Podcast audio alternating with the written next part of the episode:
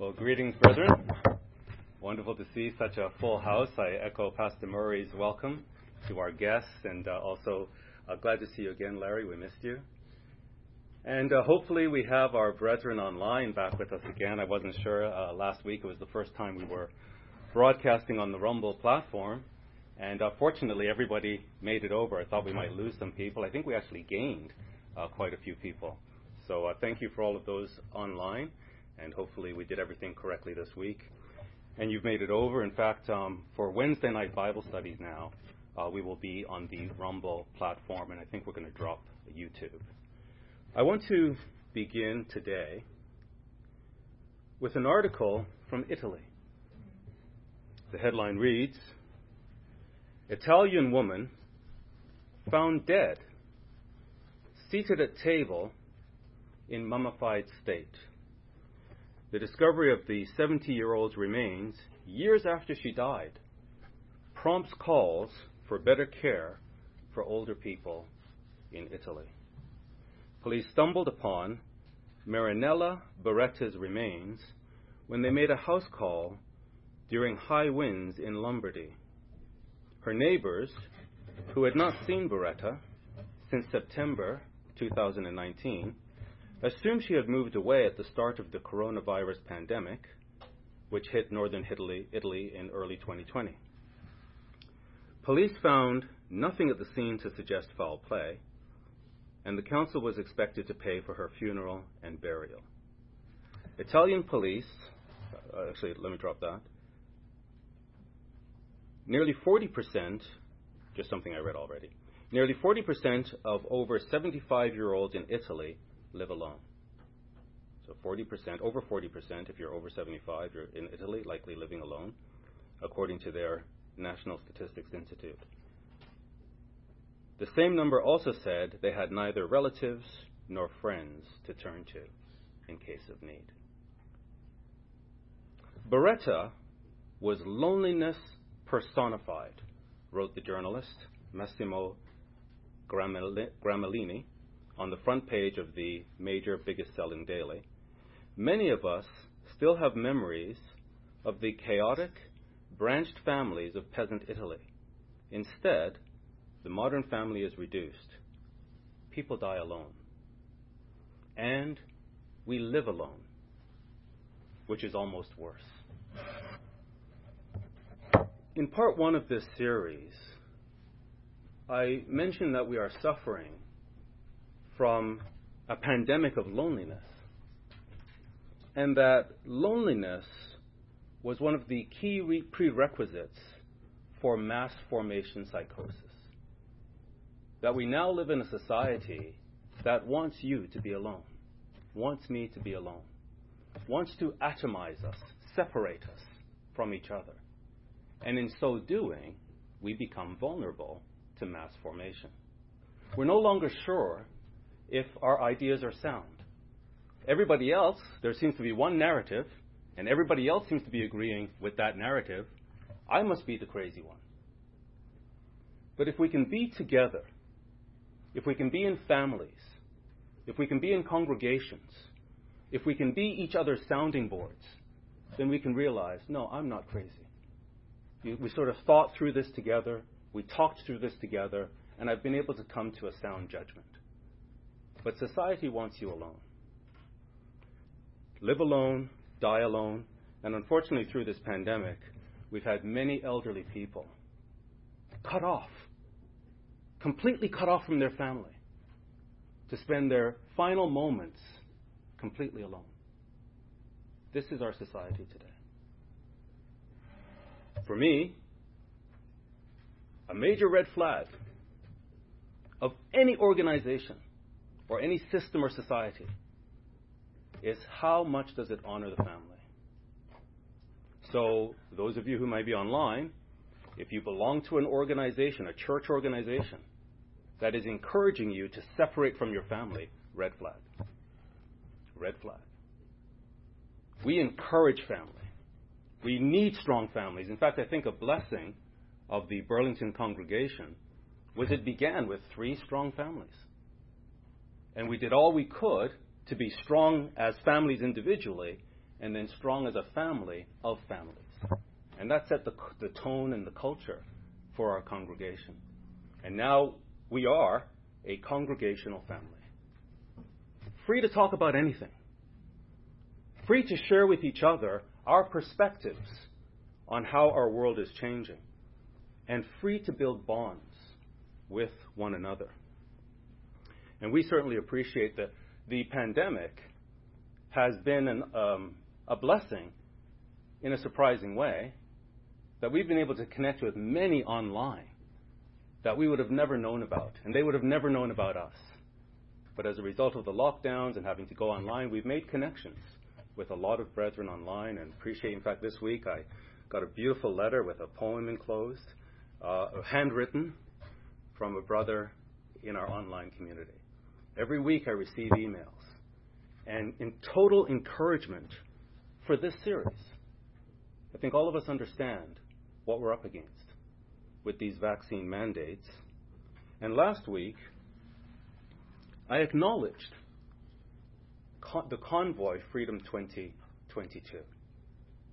These are natural human beings who are demonstrating a profound example of unity of courage, of commitment.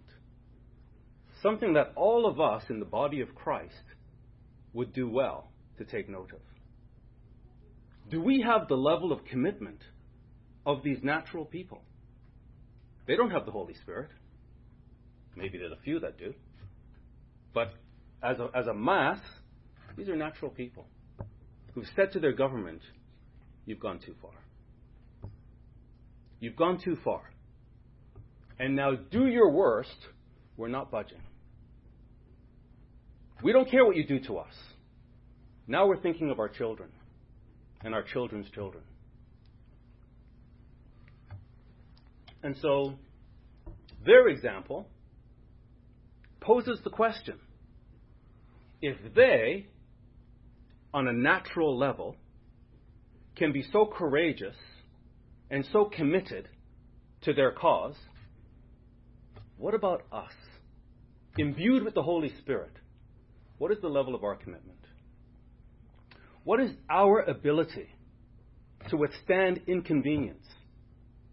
To be in minus degree temperature? Have the government take away your gas cans, knowing that you're with your children, hoping you'll freeze to death? And that'll, be, that'll frighten others. And yet they won't budge.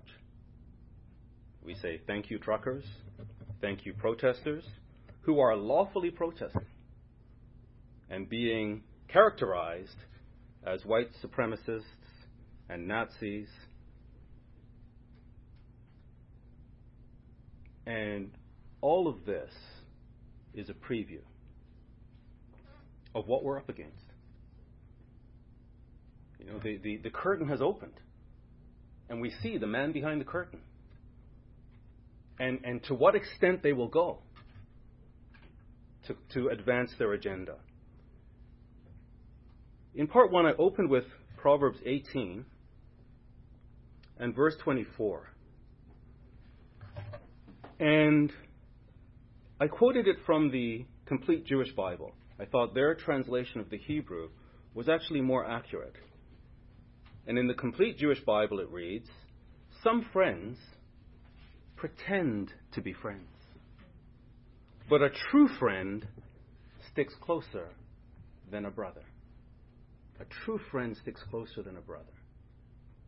And what I set up for last week was using the example of the convoy 2022 as inspiration for us to exceed that level of commitment, to exceed that level of courage, and to do that using this gift that we have of the observance of the Passover.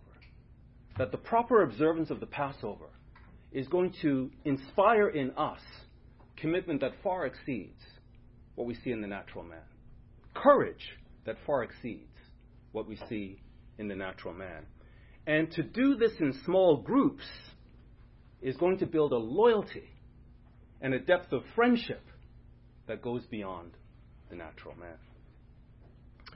And I do want to mention at the outset here, just an aside, as this tragic figure, it's unfortunate, this woman, Marinella Beretta, who just died sitting at her chair, probably in the kitchen, and nobody knew for two years. It's not until there were these high winds and it looked like a tree might fall and, and it's on her property that they then decided they would do something about it because their lives were in danger. And she just sat there, died, and became mummified. We can't have this.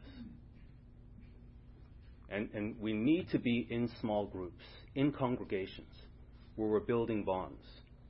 Not only that, we need to know that we're going to die. And our loved ones should know our wishes. We recently had a brother, not long in the faith, who died suddenly, unexpectedly. And when I read his obituary, it broke my heart. His family put a picture of him observing Christmas and said nothing about the church or his beliefs. And, and obviously, they're doing their best. But he didn't make his wishes known. We're here to turn many to righteousness. And until the day we die, our last breath, we are committed to this cause. And then after I die personally, make sure that my funeral preaches the gospel. Make sure that when those who loved me, knew me, were concerned for me, gathered to mourn for me, you tell them what I believed.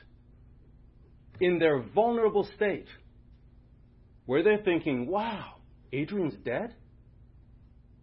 and now they're in the house of mourning and they're coming to terms with their own mortality, and you tell them what I believed. And now we're seeing brethren die.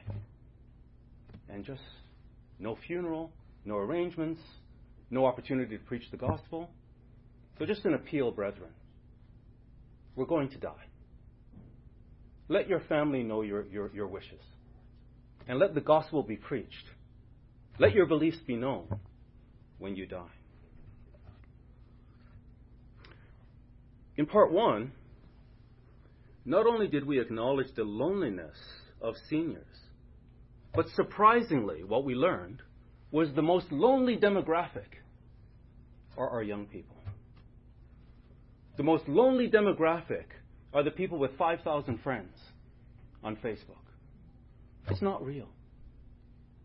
We need real relationships. And, and pardon me, I don't want to offend anybody. But a virtual Passover is not real. Sitting at home in the comfort of your own company and following the Passover, this is not real. I realize some of us have to do this. We live in the middle of nowhere. There really isn't anybody close by. That's an exception. But to have the ability to be face to face, shoulder to shoulder, washing each other's feet, in reality. And to skip that, this is a grave mistake. So, another appeal. As we approach Passover, ensure that you are taking the advantage of the opportunity to be together in reality with other fellow followers of Christ. We can't wash each other's feet virtually. And it's an important lesson. These Marxist totalitarians hate the family. The family gets in the way of the state. Everything for the state, everything in the state, nothing out of the state. That's the religion of Marxism. And they've learned the family gets in the way. So they must destroy the family. And this whole COVID telling you, you know, don't invite your family if they're not vaccinated. And people follow this. And telling congregations, don't invite members to, to fellowship if they're not vaccinated. And my contention, brethren, is not the vaccination. And I think it's so clear, all of us understand this. The truckers understand this. You need to be vaccinated. That's a decision between you and your physician. That's on you. When you come here, nobody's going to ask you, Excuse me, what's your vaccination status? It's irrelevant. When we come together for Passover, vaccination status, irrelevant. Baptism status, that's what we want to know. And so, shame on you, shame on you, any elders out there that prevent brethren from assembling because of vaccination status. Shame on you if brethren are in hotel rooms or at home online while vaccinated brethren gather. Shame on you! Disgusting. You'll have to answer to Christ. Some friends pretend to be friends, but a true friend sticks closer than a brother. In part two, I concluded with a speech from President Ronald Reagan some profound words. He said this Our natural and unalienable rights are now considered to be a dispensation of government.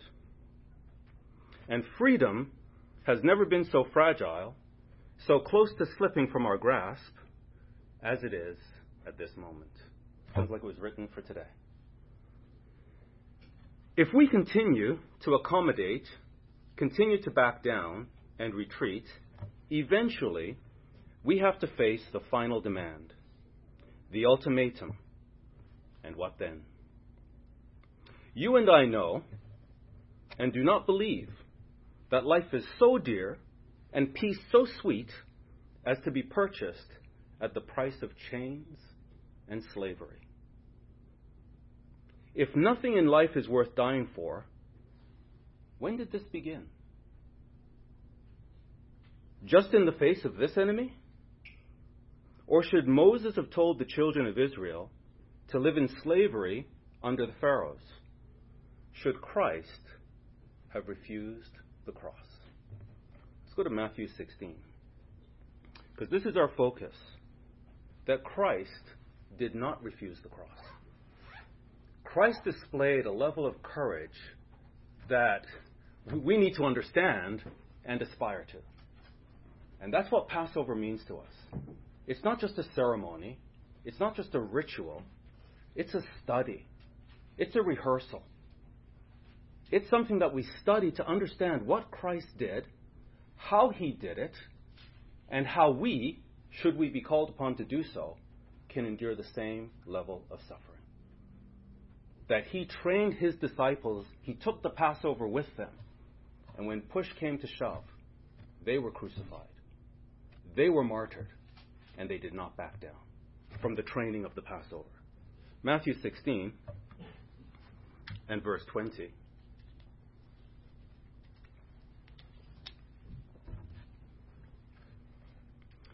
Then charged he his disciples, so this is a period of time where they had come to realize who he is, and then charged he his disciples that they should tell no man that he was Jesus, the Messiah.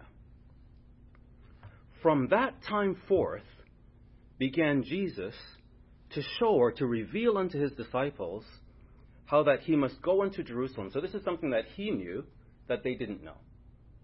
But once they came to understand who he was, then he came to bring, bring them into this revelation, into this understanding.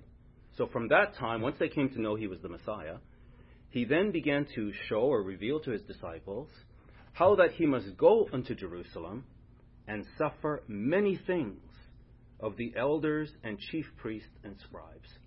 Who knew? I, I thought these were our friends. No, we're going to suffer at their hands. and not just suffer, to be killed. And raised again the third day. And we read last week how Paul followed this exact example. Then Peter took him and began to rebuke him, saying, Be it far from you, Lord, this shall not be unto you. And so, if we were to say that we must follow Christ's example, what is our response to that? if it be that a Marxist demonic government unleash its hatred for Christ upon us, what's our response to that? Is it, oh, be it far from you, that could never happen to us. We're blessed and protected. Or is it that we're called to follow his example? Peter says, Be it far from you, Lord. That should never happen to you. But he turned and said unto Peter, Get behind me, Satan. What's coming out of your mouth? I, am just re- I'm revealing to you the will and the plan of God. You're coming back to me on a human carnal level and defying the will of God and the plan of God. What if the will and the plan of God requires our suffering? are we going to be on the natural level and say, be it far from us Canadians, Canada, land of abundance, wonderful. Can all of this abundance and freedom be taken away overnight? You betcha. And then what? And then who can we trust?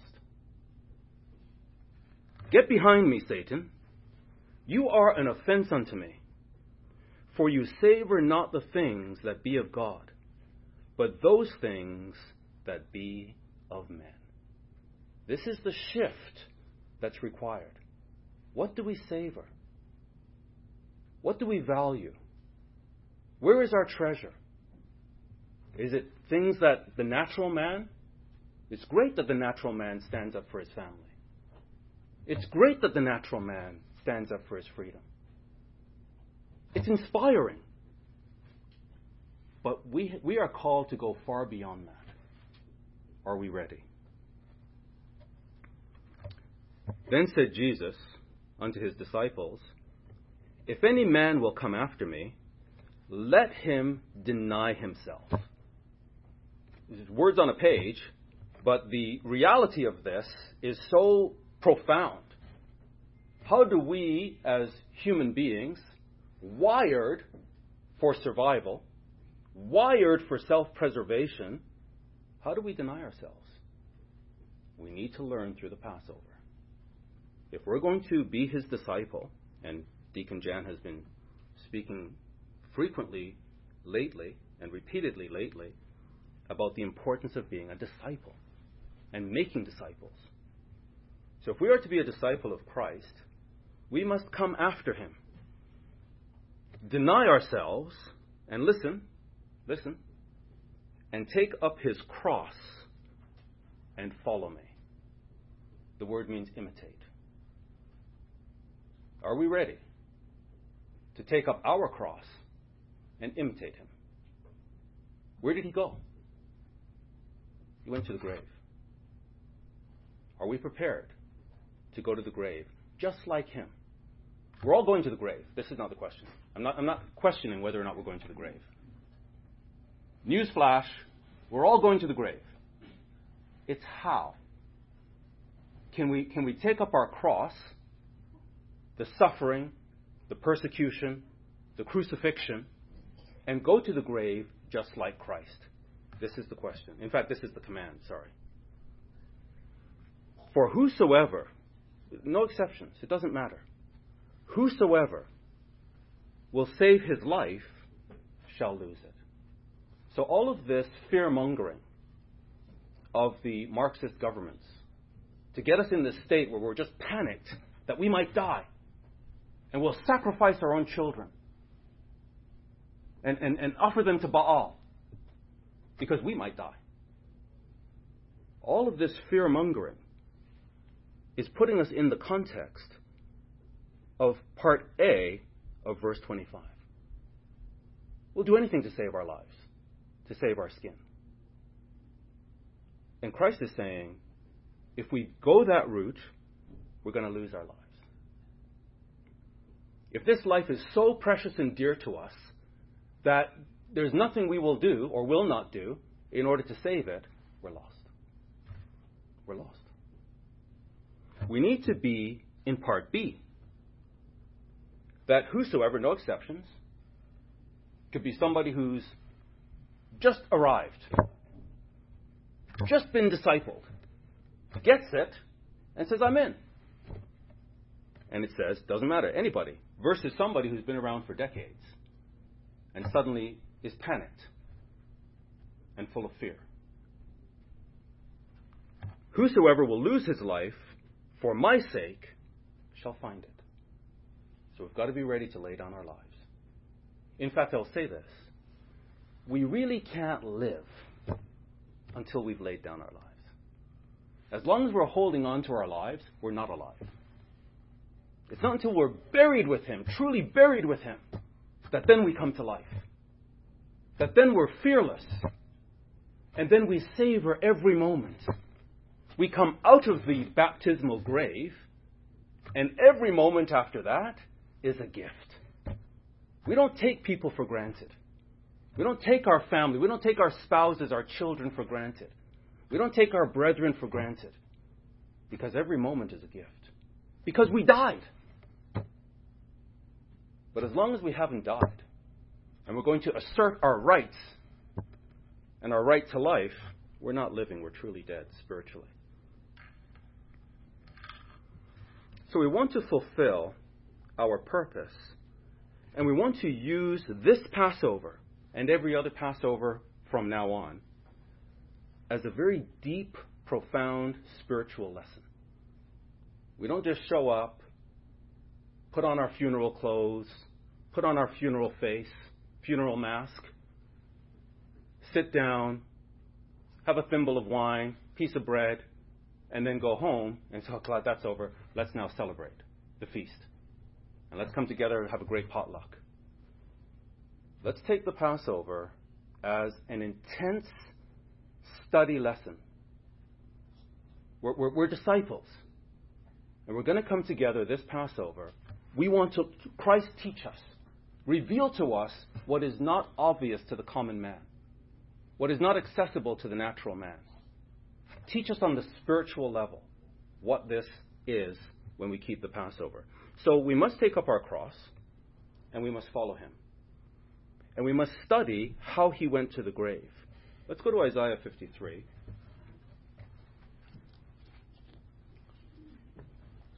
And so, for all of us teaching this Passover,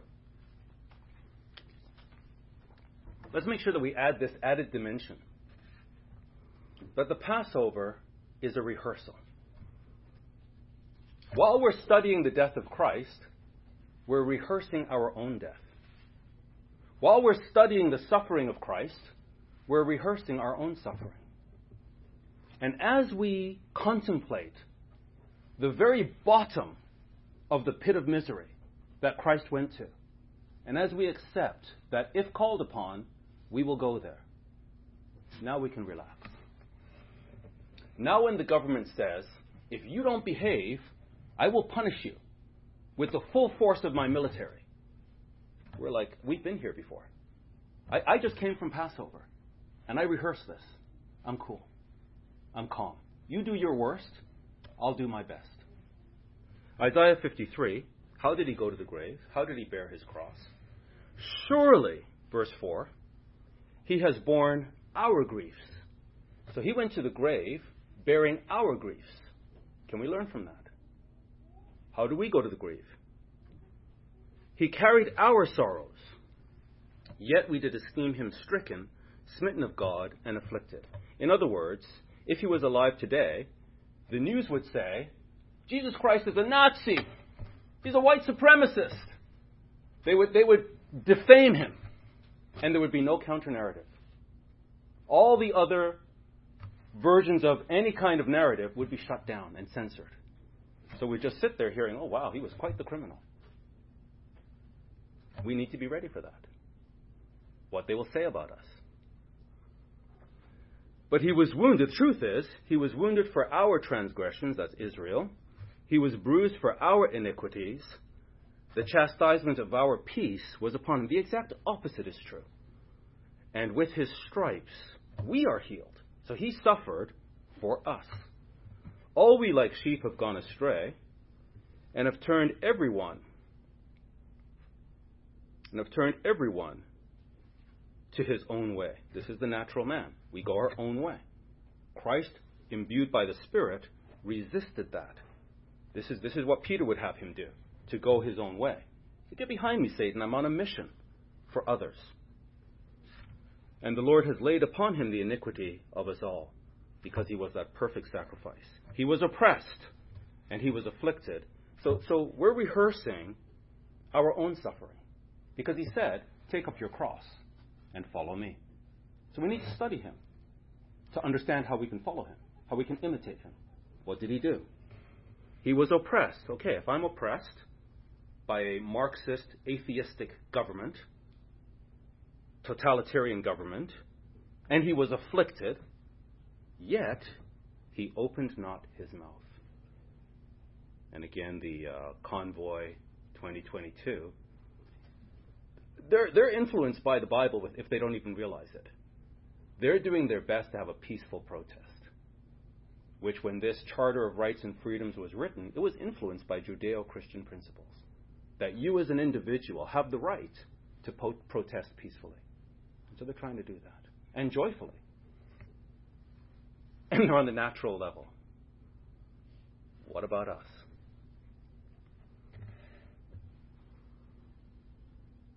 He opened not his mouth. This is our rehearsal. Can I do this? Can I do this? When they provoke us, when they aggravate us, can we see the bigger picture?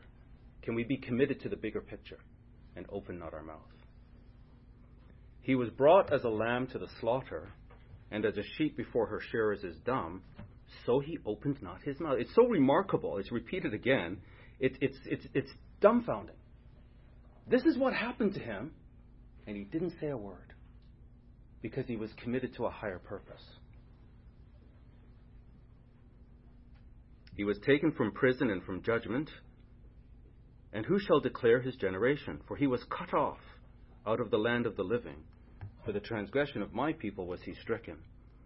And he made his grave with the wicked and with the rich in his death. Again, this is our rehearsal.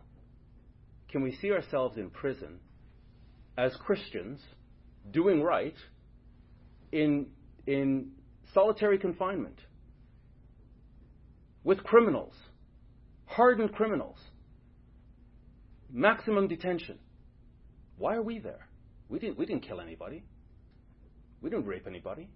In fact, people who killed and raped, they're out on the street now. And here we are just wanting to follow the Bible, which is now deemed hate speech, and we're in prison. And how do we conduct ourselves? The answer is I don't know. I don't know. Pre Passover, I don't know. Post Passover, if the lessons really become a part of us and embedded in us, then I know. Because we're going to take up our cross and imitate our master. Because he had done no violence, neither was there any deceit in his mouth. Let's go to Luke 22, where our brother Landon was, for the scripture reading, to just understand while he underwent this suffering and he didn't open his mouth, what was in his mind? What, what, what, what thoughts were in his mind? as he underwent this suffering. Luke 22 and verse 14. Now the hour has come. So when the hour had come, he sat down, and the twelve apostles with him. And he said unto them, With desire have I desired to eat this Passover with you before I suffer. this Passover was so important to him it was a big deal that before he is crucified, before he suffers, that he has this moment of intimacy with a small group. He fed 5,000. He didn't introduce these symbols with 5,000. It was introduced with a small group.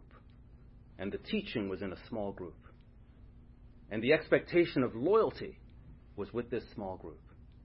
And it, it was, it was a, uh, with a deep lust have I lusted to have this Passover with you before I suffer. There's, there's lessons I need you to learn before I suffer. For I say unto you, this is the last chance.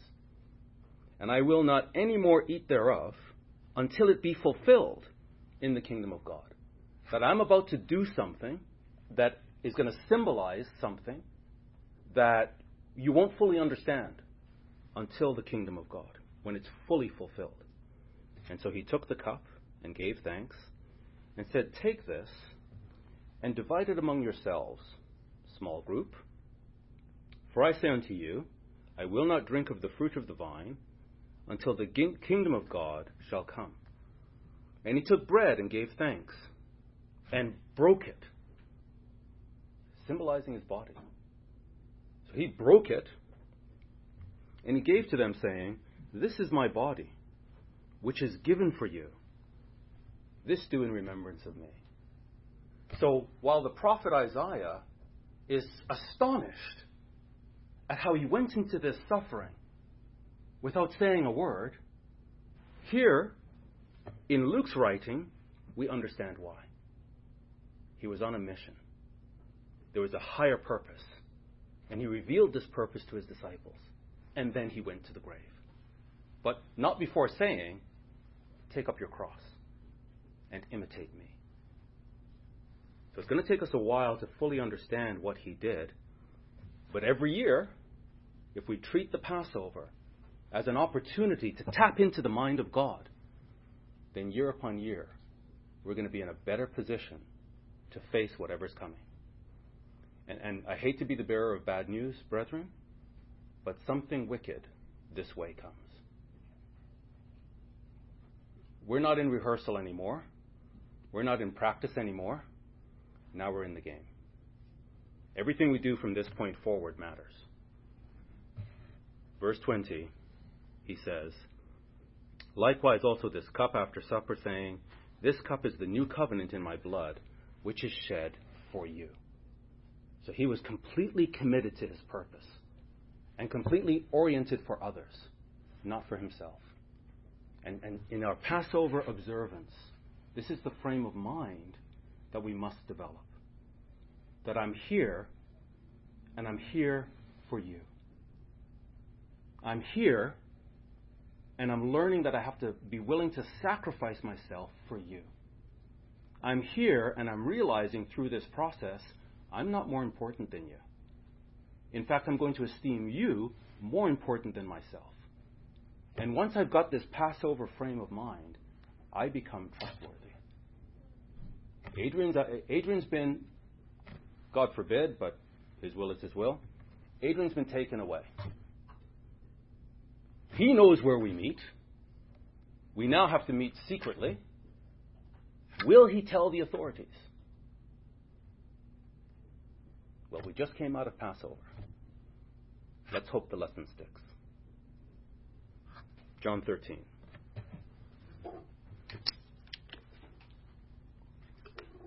Something wicked this way comes.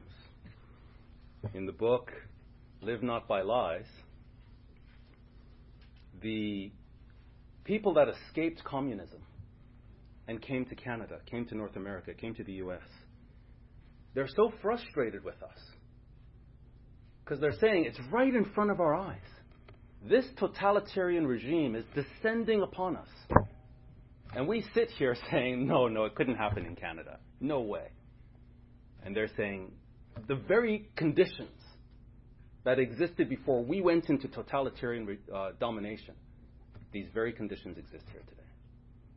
But Canadians and Americans can't see it. In fact, it's worse, they say. It's worse because of technology. This whole digitalization, this digital mirroring of everything, where we're going to be in a, a place pretty soon where you get in your car and you push start and it does a retina scan. are, are you in any condition to drive? Oh, and while we do that, just to make sure you're not drunk, let's say, uh, and, or not tired, while we do that, why don't we just do a scan and see if you've been a spreader of misinformation? see if maybe according to your phone records, you have been associating with anybody that we consider persona non grata, in which case your car just doesn't start. So they see this. They're, they're saying this is worse. All the conditions are the same, except there's this technological layer that we have to face as well, which is going to make it. If, if the dictators that they suffered under had this kind of technology, This is what we're going to have to face. John 13, again, part of this lesson of the Passover. He says in verse 1 Now, before the feast of the Passover, when Jesus knew that his hour had come, that he should depart out of this world unto the Father, having loved his own, which were in the world, he loved them unto the end. And that's what he, that's what he wanted to, to pass on to them how to love to the end. A friend that sticks closer than a brother. And supper being ended, the devil having now put into the heart of Judas Iscariot, Simon's son, to betray him, Jesus, knowing that the Father had given all things into his hands, and that he was come from God and went to God, he rose from supper, and laid aside his garments, and took a towel and girded himself. After that, he poured water into a basin, and began to wash the disciples' feet, and to wipe them with the towel wherewith he was girded. This is a small group that he introduced this ceremony. This was not when he was feeding the 5,000. He said, okay, everybody, wash each other's feet. This was such a deep, profound lesson that as he had many meals with his disciples and many discussions and many, many lessons with them, that now this is a very deep and profound lesson. Do not put your life, your ego, your status ahead of anyone for whom I'm I am about to be crucified. And this is a very profound lesson that must be learned this, this foot washing perspective. After he had washed their feet, and you know, sometimes people, that's what I say as well, sorry to uh, el- just elaborate on this or stick on this point.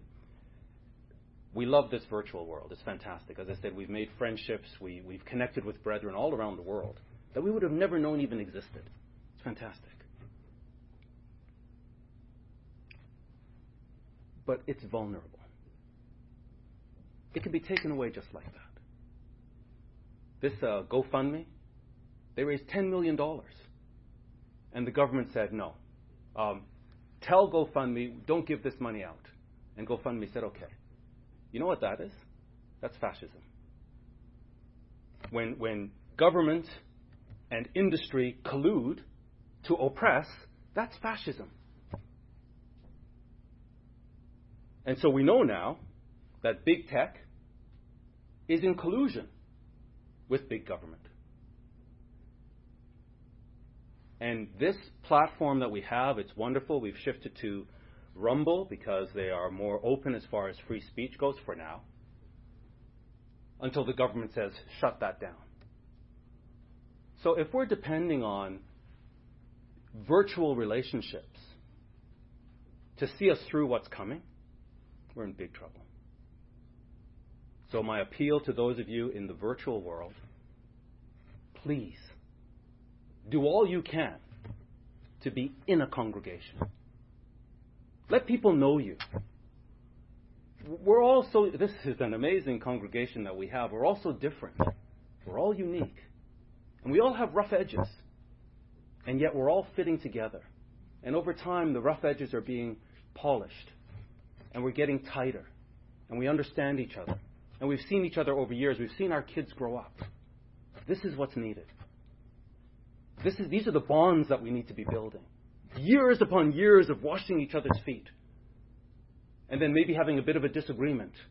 And then having to resolve that so that we can wash each other's feet.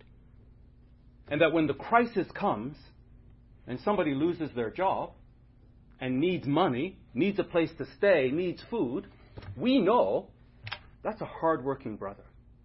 They were ill treated. We need to rally and help them. Or we know that's a lazy brother. That brother brought that upon himself. He needs to suffer and work it out and go back and apologize uh, because we understand. So charity is given with knowledge.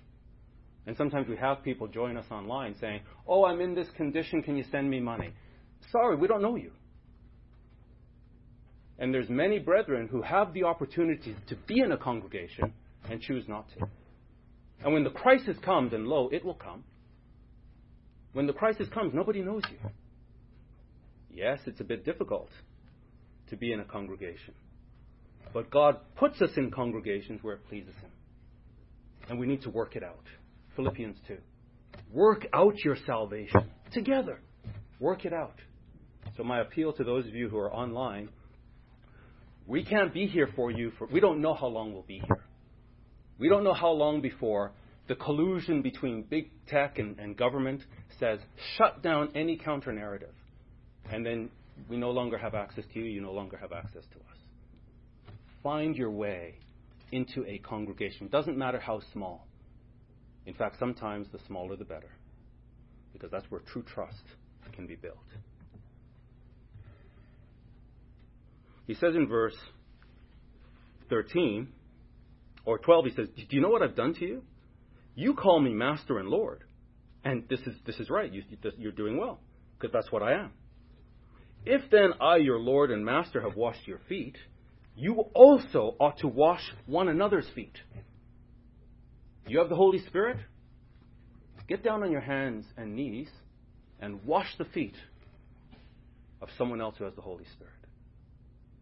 And understand who they are and their primacy, how you must esteem them better than yourself. And do that year upon year upon year until it's right down into your DNA. For I have given you an example. I said, Take up your cross and follow me. Here's an example that you should do as I have done to you. Truly, truly, I say unto you, the servant is not greater than his Lord, neither is he that is sent greater than he that sent him. If you know these things, happy are you if you do them. So we have to do them. I want to just jump to Acts 12. Look at something here.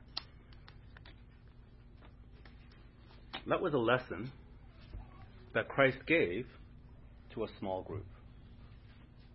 When you're in a congregation, some of these congregations, you see them on TV, they're 25,000 people. Who do you trust? You show up, there's 25,000 people there. Can you trust them? Christ pulled aside a small group and taught them. And here in Acts 12, you see the lesson continued after his death. In Acts 12 and verse 11, and when Peter was come to himself, he said, so he was in prison, Now I know of a surety that the Lord has sent his angel and has delivered me out of the hand of Herod and from all the expectation of the people of the Jews. So these people really wanted to destroy him, and yet God delivered him. And this is the kind of faith that we have to develop, where we don't know. If, if we are to be destroyed, if we are to perish, oh well, we're in God's hands. But at the same time, we walk by faith, not by sight. And even though everything looks bleak, at the last moment, God can intervene. So that's what happened here. God intervened. And when he had considered the thing, what did he do? Listen. He came to the house of Mary, the mother of John, whose surname was Mark. Okay, why did he go there? Where many were gathered together praying. So imagine that. He's in prison. He's cut off. He's ready to be destroyed, following Christ. Last minute, Christ intervenes. He's released. He goes to Mary's house. And when he goes there, she's not alone. There's a small group there praying.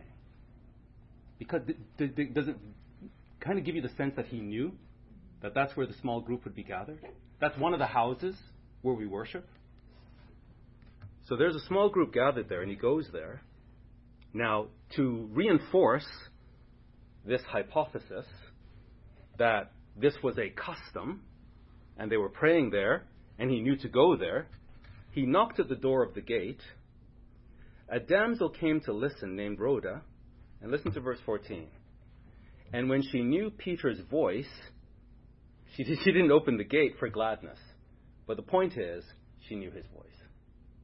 There's a small group gathering. He knocks. There's a man at the door. This damsel knows exactly who it is. She was familiar with him. So we may find ourselves having to gather in homes, in small groups, building trust, knowing each other, to even where there's a young girl who answers the door, she knows the voice because he's been in the home teaching, praying, and we recognize each other's voices. So I mentioned last time this notion of scenario planning, where this oil company wanted us to explore two different scenarios. They called one business class, and they called the other tribalism. And either way, they said if it goes business class and there's this sort of whiz bang business world, we want to sell oil. And we want to optimize our profitability in that scenario. What we're seeing indications, this is 20 years ago, where everything could go to hell in a handbasket. And there, it, it, we call this tribalism. And you've got collective squaring off against collective. And if that happens, we still want to sell oil. So take us through a process where we can understand what the game plan is, regardless of the scenario, we can sell oil. Well, we want to have the same type of thinking that finally in Canada, we have this massive resistance to government overreach. And maybe it will result in our freedom, or at least for a time. Or maybe they will be crushed. Maybe the government will move in with a force, take their children away from them, say, You're harming your children, your children are in danger, you're not fit to be a parent, because we know Marxists want to destroy the family. So they'll move in and they'll take the children, the military will move in and round everybody up. Who knows? And we, we don't just lose our freedom, but we completely lose our freedom. Could go either way. In any case, we're here to preach the gospel. We're here to share this oil with those who want it, with those whom God is calling. And so we have to have, and that's what um, Passover does for us. It allows us to consider worst case scenario and how we will conduct ourselves individually and collectively. I was talking to a client a couple of weeks ago, and she had these um, strategy games behind her. And I said, "Oh, so you're and like board games, not not uh, computer games." And I said, "Oh, you're you're a big uh, gamer." She said, "Oh yeah, our my, our family loves games." So I said, um, "And these are strategy games." She said, "Yes." I said, "What's your favorite?" And she gave me the name. I don't remember now. And she just raved. She said, "The instructions are so clear. My family loves it. We play we play for hours at a time. Uh, just highly recommended." So I went on. Uh, Amazon to see what the ratings were. Thousands of people rated this highly. So I thought, you know what? I'm going to buy this game. When the kids come over, I'll just nice family game. And also, I want to develop my strategic thinking muscle. So while we're playing, I'm, I'm learning to think more and more strategically. So I sort of uh, sent off to the kids. So I'm thinking of buying this game. What do you think? And they came back and they said, I don't think so. He said, I don't think, so they read and they say, the game lasts six to ten hours. And they said, we, don't, we don't see you doing this. So I said, six to ten hours. I said, well, wow. Um, anyway, next I sort of started to think about this. And I thought, well, maybe we can play it over a few days, and that could work. So the next time I saw this client, I said, Is it true that this takes six to ten hours? She said, Oh, sometimes you play up to 15 hours. I said, like, do you take a break? No, no. We started at 10 in the morning and we went through till like 4 in the morning the next day, nonstop. And I'm like, okay, I'm out. I don't have the time for that. Um, so we'll see what else we can do. We want to have a lot of games when we have brethren over, when I have our kids over, that uh, we have this ability to make each other joyful, have time, enjoy each other's company. Um, I'm interested, though, in developing strategic thinking muscle. But that's what the Passover does. That's where we sit and we consider this happened to Christ, and the instruction to us is to follow him. What does that mean? As the world changes, we can entertain what does it mean? If you look at this uh, pastor, Art Pawlowski, and how they're treating him, he's been arrested four times. He's in solitary confinement, strip searched, humiliated, treated like a criminal, worse than, worse than hardened criminals all because he feeds the poor, preaches his understanding of Christ, and would ref- refuse to close his church because the Bible says, Forsake not the assembling of yourselves together. He's the canary in the coal mine. Are you ready? Do, do you think that they hate him specifically? Do you think their hatred is unique to Art Pawlowski? Or is it anybody who would dare to resist their powers and authority through Christ. So, what about us? Canary in the coal mine. Passover gives us this ability for scenario planning. He says here in John 15,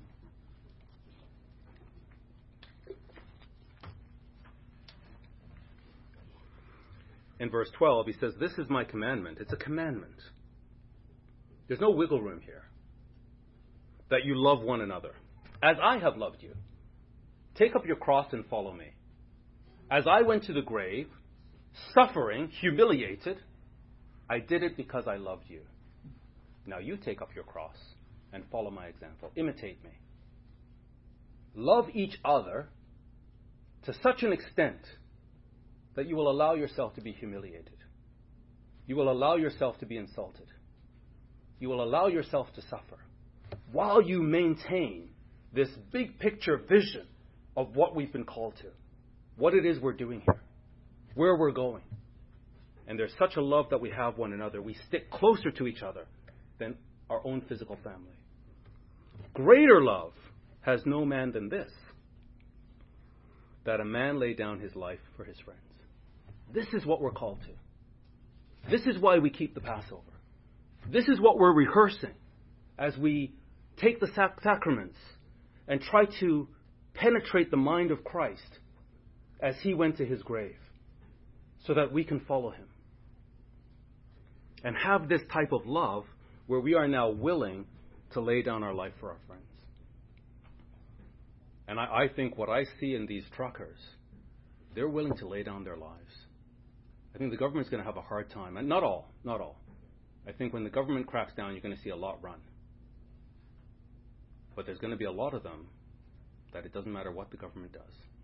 They want freedom. Not for themselves, but for the next generation, for all Canadians.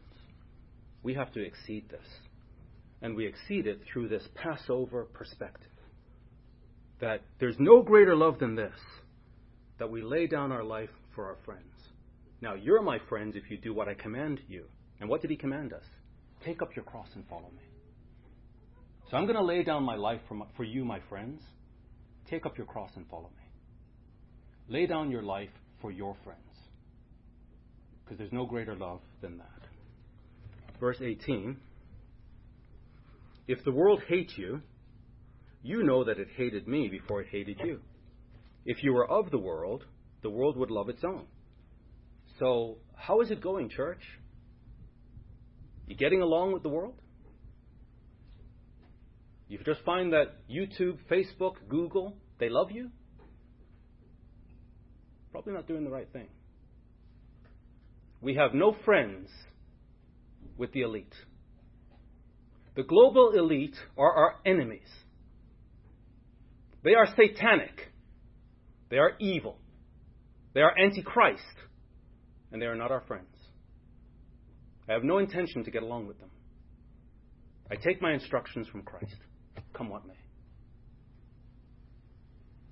If the world hates you, you know that it hated me before it hated you. If you were of the world, the world would love its own. But because you are not of the world, but I've chosen you out of the world, therefore the world hates you. Remember the word that I said unto you The servant is not greater than his Lord. If they have persecuted me, they will also persecute you. Take up your cross and follow me. Handle the persecution the way I did. If they have kept my saying, they will keep yours also. But all these things they will do to you, they will do to you for my name's sake, because they don't know him that sent me. Let's go to let's um, conclude in Colossians. Let's go to Colossians. Actually, we're going to conclude in Corinthians, but uh, a long passage in Colossians and a very short one in Corinthians. Colossians, chapter 2.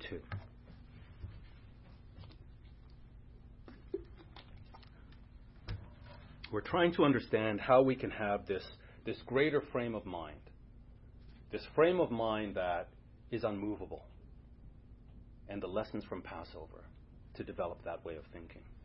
Here in Colossians 2 and verse 1,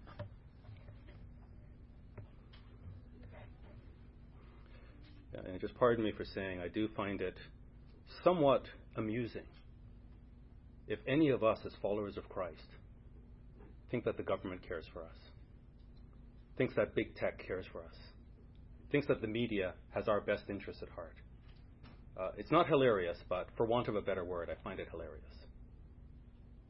We have no friends with the elite. The friendships that we're looking for, they're right here. You believe in Christ? You're committed to Christ? This is, this is the friendship that I'm looking for. This is the love that I'm developing.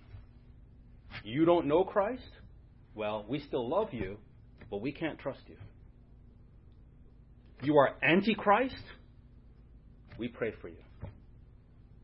And there's a lot of tortured souls out there. And you know what, brethren? Unfortunately, the church has damaged a lot of people. Not understanding the true mind of Christ, the church has damaged a lot of children.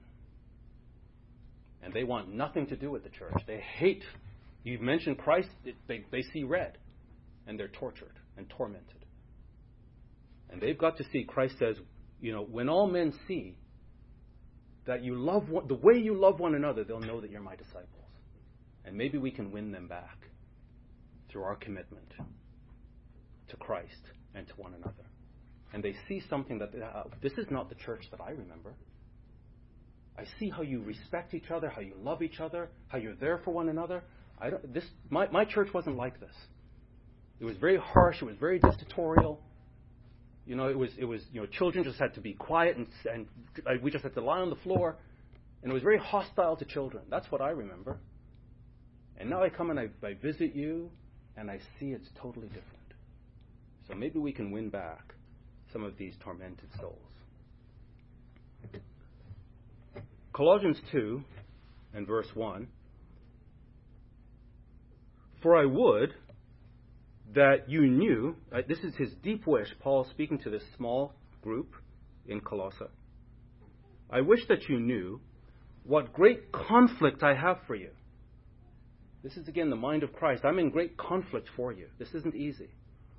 And for them at Laodicea, so there's a small group at Colossae, there's a small congregation at Laodicea, and I can't read this but, but help but say that when we look at the attitudes, and there's this Laodicean attitude, that does seem to be growing in the church.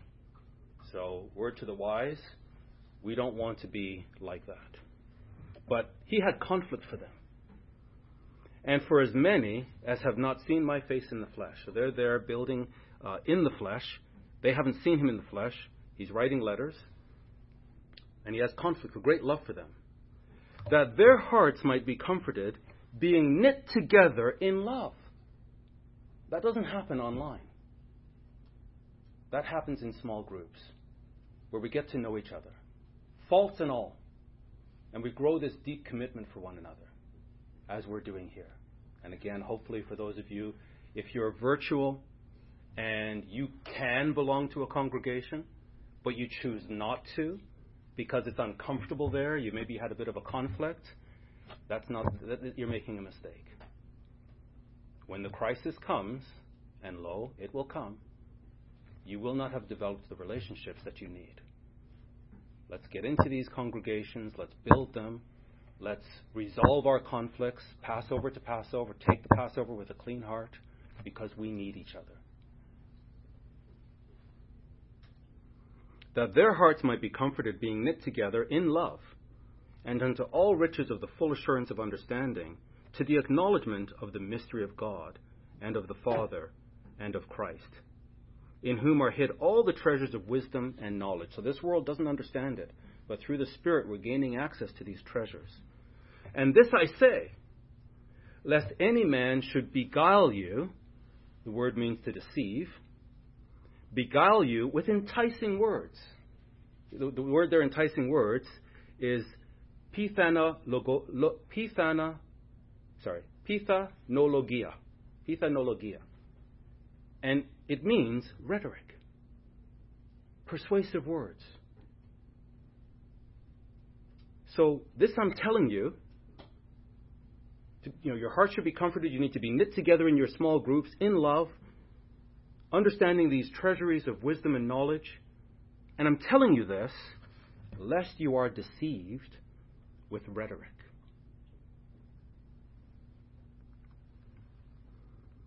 This book, Live Not by Lies, outlines the rhetoric that totalitarian regimes use to overthrow populations. And we have brethren that have been seduced by rhetoric, fancy words. In fact, he says, he, he outlines in this book, Live Not by Lies, how the totalitarian governments, the regimes, use the cause of social justice to justify their government overreach. And we have brethren among us fighting for social justice, siding with Antichrist to bring about their own oppression. We've heard, so rhetoric, enticing words, which are lies. Two weeks to flatten the curve. How's that going? Masks will protect you. If you get the vaccine, you won't get the virus and you won't transmit it. You should ostracize your family to be safe. Everyone is dying of COVID. And now it's no, they died with COVID. They didn't die of COVID.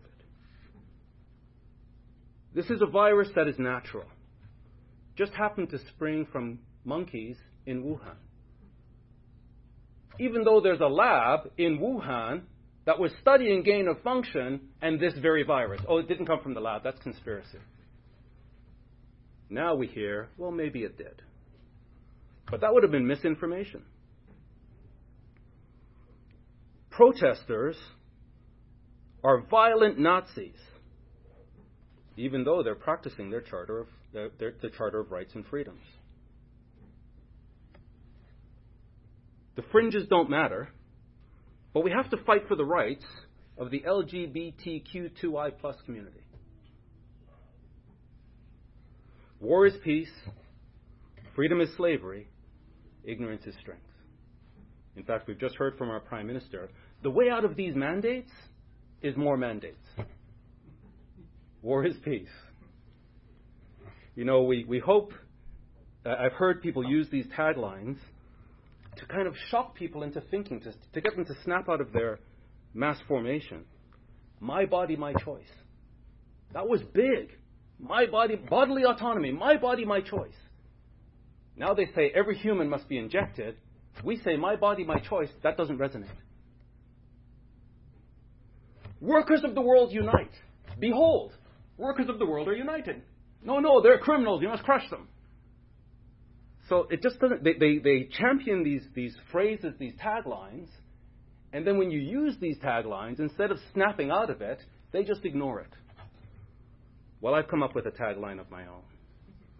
And I think this is one they can't ignore. I hope that everybody will take up placards in, in, in Ottawa and hold up this, this, this, this uh, tagline, this slogan. I think this one will get through. Are you ready? Picture me unvaxxed, Black Lives Matter. Unvaxxed, Black Lives Matter. I, I think this is like kryptonite. Because they're so big on Black Lives Matter. But what about unvaxxed Black Lives? Do we matter? I think they'd have a hard time getting out of this one. But like all the others, maybe they'll just ignore it. But I think that could work. Let's go to Colossians three.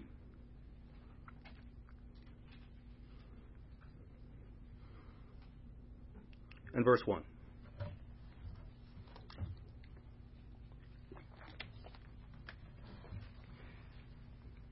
If you then, being risen with Christ,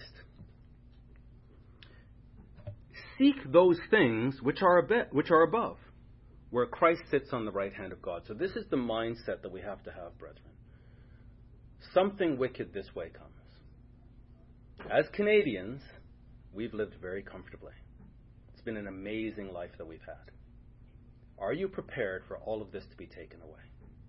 Because that's where we're heading. Are you prepared for all of your freedom to be taken away? Because that's where we're heading. And Passover is going to give us a chance to rehearse in our mind's eye how we will behave given this scenario. And here's the answer once we come out of the baptismal waters, we are risen with Christ. And our interest is in those things which are above, where Christ sits on the right hand of God. Set your affection on things above, not on things on the earth. All of us want to be comfortable. All of us want to be surrounded by nice things and nice people.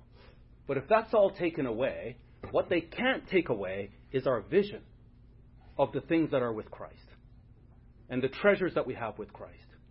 And this is what we have to develop, brethren. That when they threaten us, that we, you know, I will take away your truck. I will take away your children. I will put you in jail. If we're standing for Christ, do all of those things. Because we've already rehearsed it in our mind's eye. Why? For you are dead. We took the Passover, we were baptized, and then we were reinforced by Passover to understand that we are dead. And our life is hid with Christ in God. When Christ, who is our life, shall appear, then shall you also appear with him in glory. This is what we're looking for. This is our orientation, and we're ready for anything. Mortify therefore your members which are upon the earth fornication, uncleanness, inordinate affection, evil concupiscence, and covetousness, which is idolatry for which thing's sake the wrath of God comes upon the children of disobedience. Now, this verse 6 is the problem that we have with the Freedom Convoy.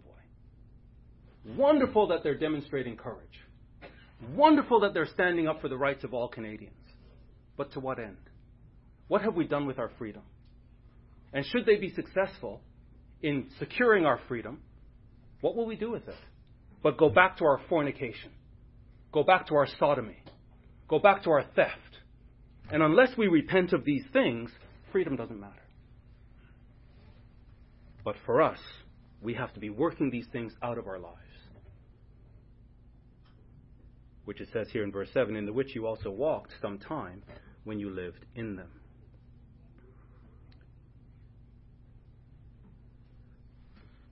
Let's conclude over in 1 Corinthians 11. I did want to pick up just verse 13 here, just saying, forbearing one another, forgiving one another. This is small group intimacy.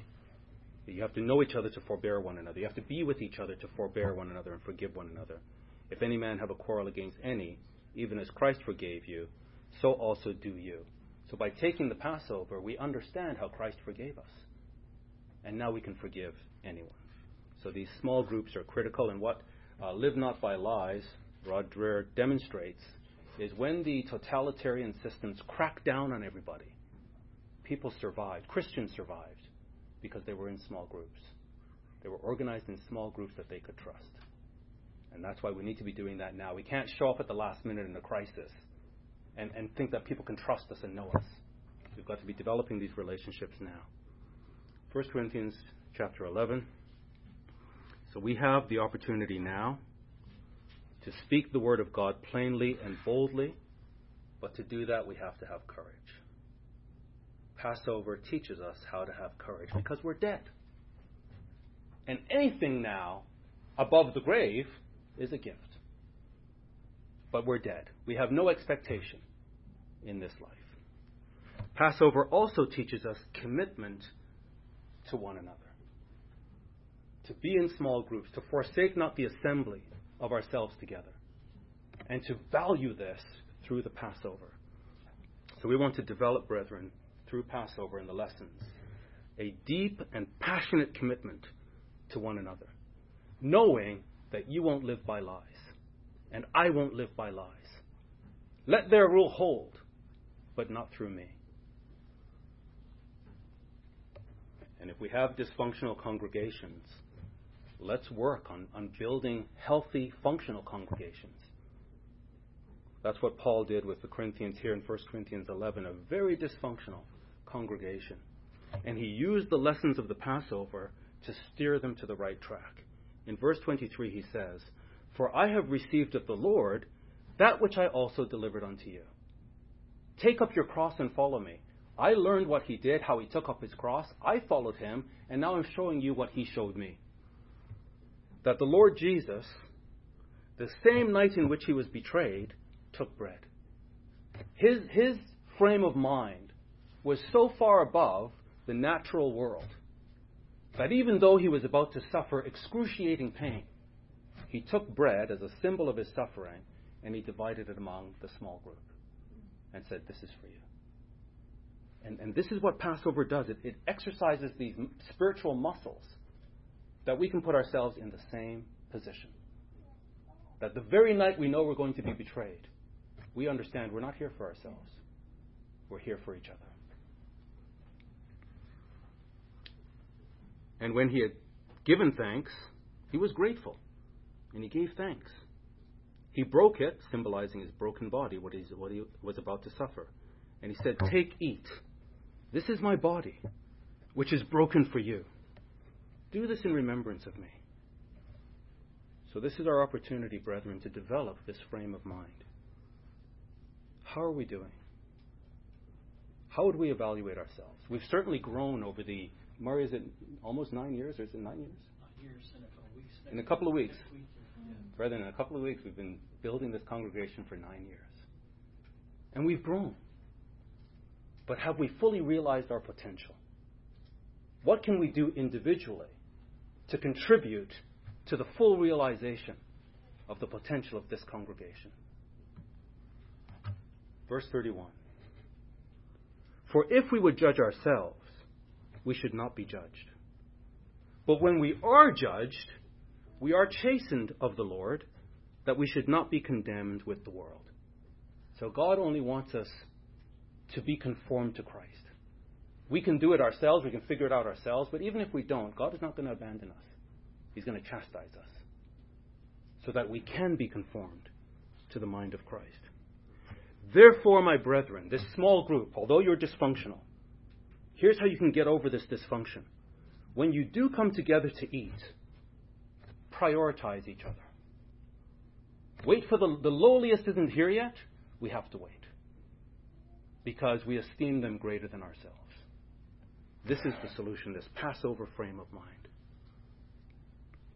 And then he goes into verse 12, or uh, sorry, chapter 12, to teach this dysfunctional congregation the value of gifts and how the gifts are distributed among different brethren and why they need each other because no one person has all the gifts. But they need all the gifts to fulfill their purpose. And so wait for each other, prioritize each other, and value each other, and look for the gifts in each other, and work together. I want to go back to the article of Marinella, 70, 70 years old, sitting at her table, died, nobody knew, nobody cared. They didn't find out until their lives were in danger and they had to knock on her door, and she's in a mummified state. There's an epidemic of loneliness. It works for the Marxists because you're a population that's separated is easy to control. When you see this convoy in Ottawa right now, that is terrifying. They're coming together, they're hugging each other. They're singing. They're happy. We can't have this. We need them like Marinella watching CNN and terrified. But how this article concludes is, is deep. The mind that this uh, journalist had to conclude the article, he says this The mystery of Marinella's invisible life behind the closed gate of her cottage teaches us a terrible lesson. The real sadness is not that the others did not notice her death. It is that they did not realize Marinella Beretta was alive. The tragedy was not that they didn't notice her death, it's that nobody noticed that she was alive. Let's take this to a spiritual plane. Are you in a congregation that recognizes your spiritual life? Are you in a congregation that enables you to contribute your spiritual gifts? Or are you alone the way the state wants you to be? Remember when we started? The lion that was surrounded by hyenas and did its best to fend them off and then gave up. It was about to be eaten alive until another lion came and together they warded off the hyenas. We're going to need each other to ward off these hyenas. Let's prepare now to build bonds with each other, to build the mindset of Christ Let us through the Passover. Build friendships where we know not only that we have developed friends that will stick closer than a brother, but maybe more importantly, that we will be the friend that sticks closer than a brother. Brethren online, thanks so much for joining us. Let's all pray so we can say goodbye to our brethren online and continue the service here. I'll ask you to stand, brethren.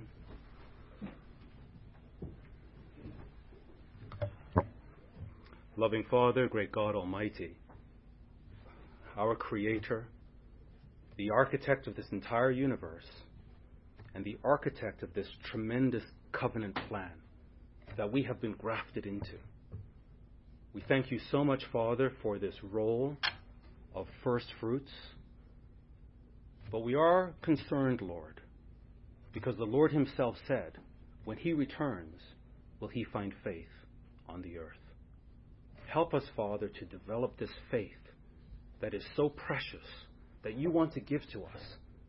Give us this faith and this wisdom, Father, and help us in these small groups that you've blessed us with, these congregations, to do all we can to, to develop healthy, loving, committed congregations that have the courage of Christ and also the love, the agape love that we would never have someone who dies alone. And worse, that nobody even knows had spiritual life in them. Bless us, Lord God. Help us not to be seduced by the elite of this world. Rather, allow us to humble ourselves, to condescend to men of low estate, and to give all we have to you, to Christ, and to each other. We thank you, Father, we bless your holy name, and we ask you, Lord, to bless all, all of our brethren who tune in online and bless the rest of our service now. We pray in Jesus' name. Amen.